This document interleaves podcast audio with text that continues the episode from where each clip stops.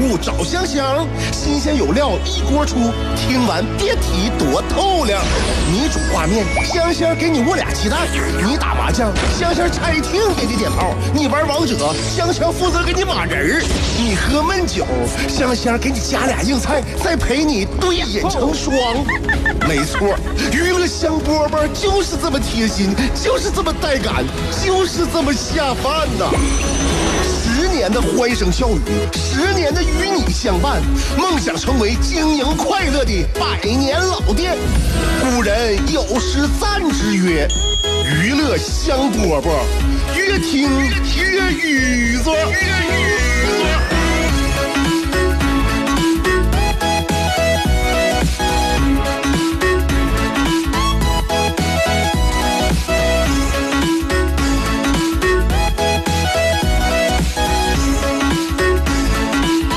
又是一期节目，节目开始了。娱乐香饽饽在这里跟你打招呼。一天又一天的，我们上岗，然后下班，再上岗，再下班。其实我们每天呢，都会就是应该把每一年呢都当做一个刻度。一年有365天，然后呢分成12个月，还有24个节气，每个月里面有不同的这个一周一周的，让我们有工作计划。一周里面，周1到周5是工作日，周6、周日我们怎么样跟家人一起度过，和朋友一起分享。所以，我们时间你会让我们觉得啊，这个刻度非常的清晰。但是总有一天你会明白，2019和2018一样，2018和2017一样。 年份是人类创造的一个虚拟单位，它根本就不会影响时间的连续性。所以说，今天的娱乐香饽饽是今天的娱乐香饽饽吗？不，它只是一期新的娱乐香饽饽。希望大家能够锁定收听，我是香香。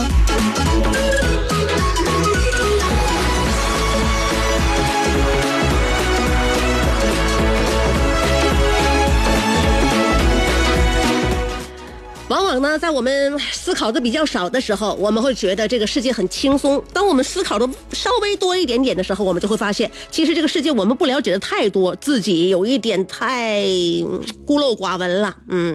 所以呢，我们就会感觉啊，身边有很多人比我们懂得的事情要多很多。 然后呢，我们就觉得别人很厉害，看看自己非常自愧不如。其实想一想，别人和我们相比也都是人，要说特别厉害的话，也没有特别厉害，只不过呢，可能别人拥有的知识多一点而已。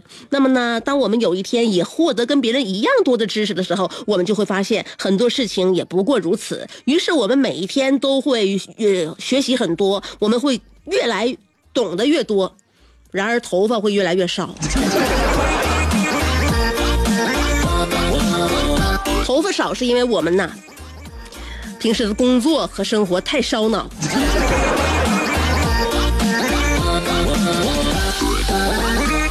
因为可能受大环境的影响啊，在我们每一个人上学的时候呢，应该是我们学习能力最强的时候，不管是自愿的还是被迫的，不管我们是体力的还是脑力的，我们在上学的时候学习能力非常强。记得我们在上高中的时候，老师对我们说：“好好学。” 谁现在学都不晚啊！清华北大在向你们挥手。哎，听完这话之后，我就觉得这老师的鼓励非常受用啊。小的时候嘛，也非常容易被人打鸡血，于是我玩命的刷题。上课我没有一丝溜号的时候，我不断的向自己的短板数学发起冲击。后来我才终于明白，所谓北大清华啊，向我挥手，挥手是挥手了，但是他们挥手的意思是走走走，哪凉快哪待着去。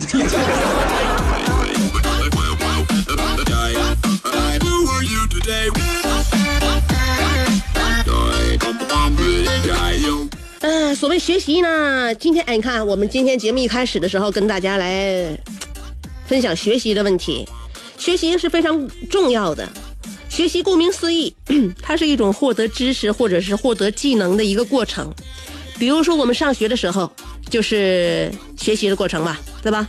我们每个人对学习的这个过程都不陌生，但其实呢，这个只是狭义上的所谓的学习。 广义的学习呢，是指人们在生活的过程当中能够获得的经验，进而产生一种行为。也就是说，我们每天的生活都是学习的过程。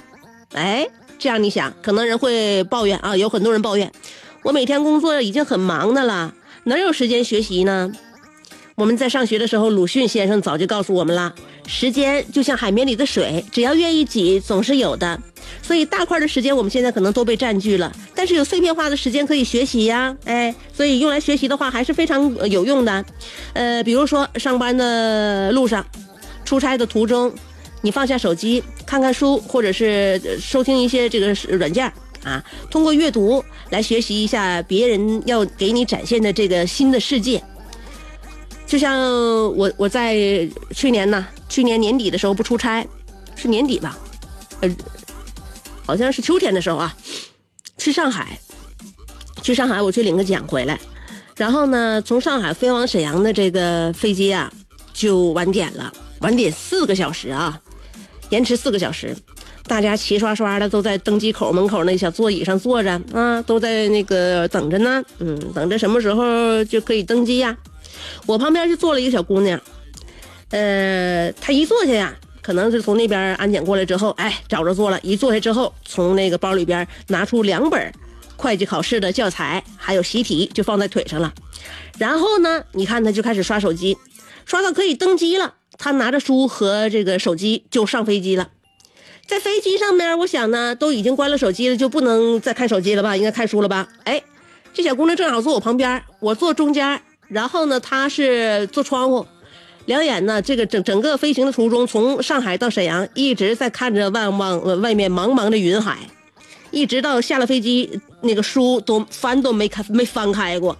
当时我看上去就非常惊呆，所以经常坐飞机的这帮朋友们，谁能告诉我？现在上飞机带书不看这件事儿，是不是一种仪式感？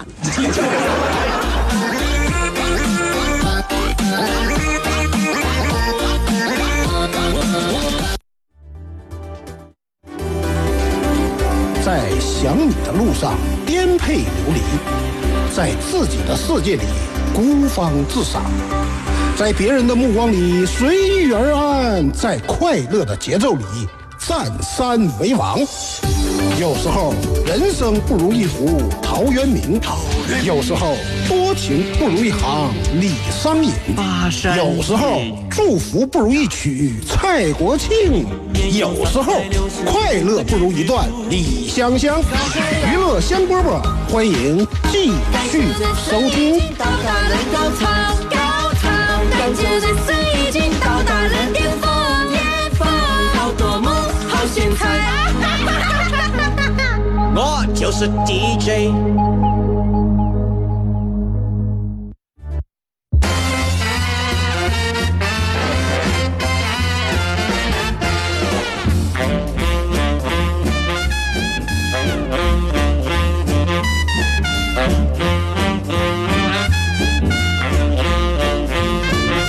欢迎回来，继续收听娱乐香饽饽节目。开板啊，我们说到了学习的事儿，因为刚才说到了，在飞机上很多人呢都愿意带本书上去，但是呢从上到下翻不了几页，追求的是一种仪式嘛，是吧？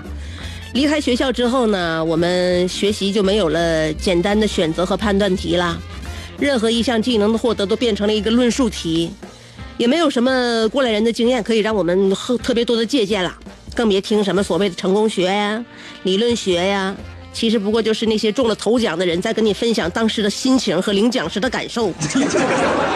所以我们要做的就是像一个杂食动物一样阅读，看书是很重要的。学习能力越强，接受新事物就越快。那么也许学习不会给你带来特别多的好运，但是它能够让你悄悄地成为更好的你自己。你就像小的时候吧，小的时候我们在学习的途中，那个时候我们懂得还很少。出门之前，爸爸妈妈会给我们传授一些他的人生经验，他们会嘱咐我们，比如说爹妈会告诉我们，不要乱吃路边摊卖的东西啊，别跟不认识的人说话，别跟陌生人说自己家住哪啊，放学了早点回家啊，别天黑了还不往回走。这是小的时候父母给我们的嘱咐。长大之后呢，父母们的学习能力渐渐变弱了，我们经验又上来了。长大之后我们完全相反，每一次离家之前都叮嘱爸妈不要贪便宜乱买打折的东西啊，不要乱点朋友圈的链接网址啊，不要跟陌生人说银行卡密码啊。出去玩别太累了啊，晚上尽量早点回家。冬天天冷了，出去要是走路的话戴帽子。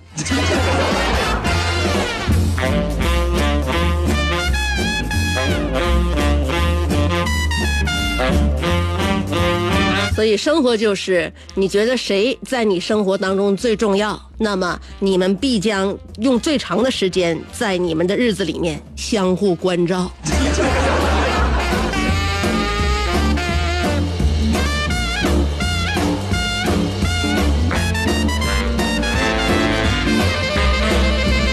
所以啊，你想一想跟谁在一起，这是一个缘分呐，这是一个缘分，真的，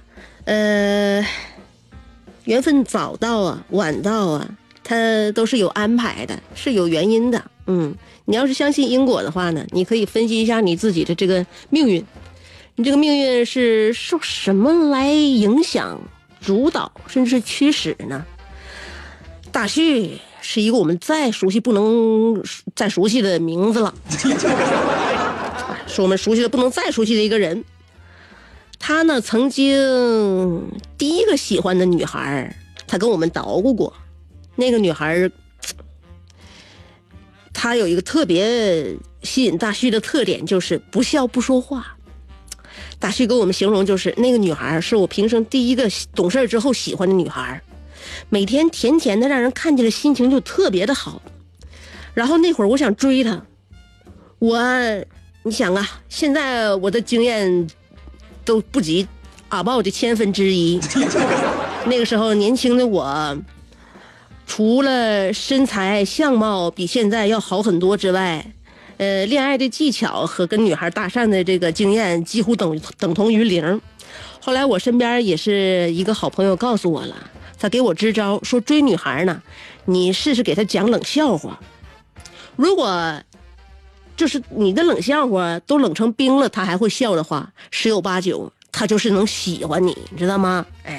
你怎么逗他都能乐啊。大旭一想这个问题可以，因为讲冷笑话呢这个是大旭非常拿手的。因为他不管什么样的笑话啊，爆笑的笑话，还有这个网红笑话，当今时尚最流行的笑话，从他嘴里边说出来就是冷笑话。大旭心想成了，他就去试验了。女孩听了他讲的冷笑话之后确实笑了，但是大旭最终却没有追到这个女孩。我们问有原因的时候，大旭跟我们说，因为这个女孩告诉他，这个是我听过最冷的笑话，所以我记住了这个笑话，但是我还是没记住你。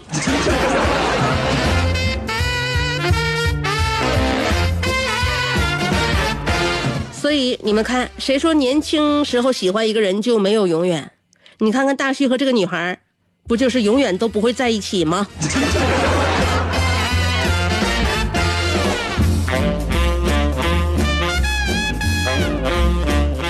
为了铭记大旭这样一场这个短暂的偶遇，我们用一个版花走起。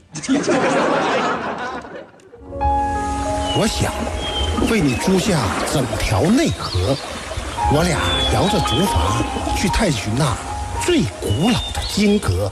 我想为你租下每次日落，任你的长发筛出最温暖的橘色。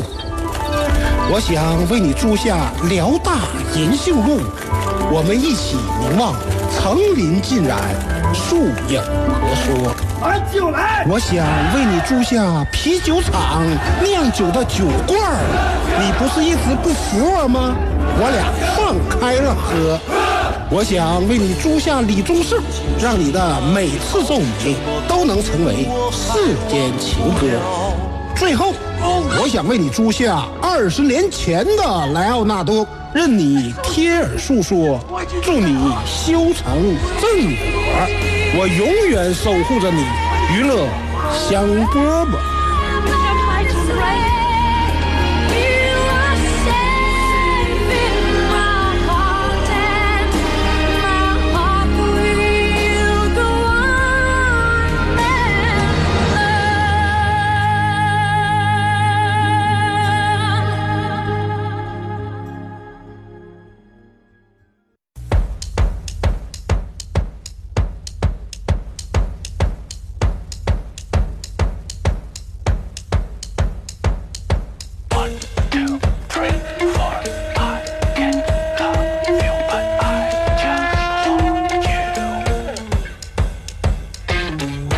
时间过得是非常的快啊，等一等，蹭一蹭啊，这个时间可能就从我们身边悄悄的溜走了。下午也许你有什么活啊还没干好啊，没干完，还有一些什么计划呢你没去实施，但是呢你总想歇一歇，那等一会儿来得及。因此呢你看，从我2点来钟的时候你就开始等，等到现在我马上就要下节目了，这事儿你开始着手办了吗？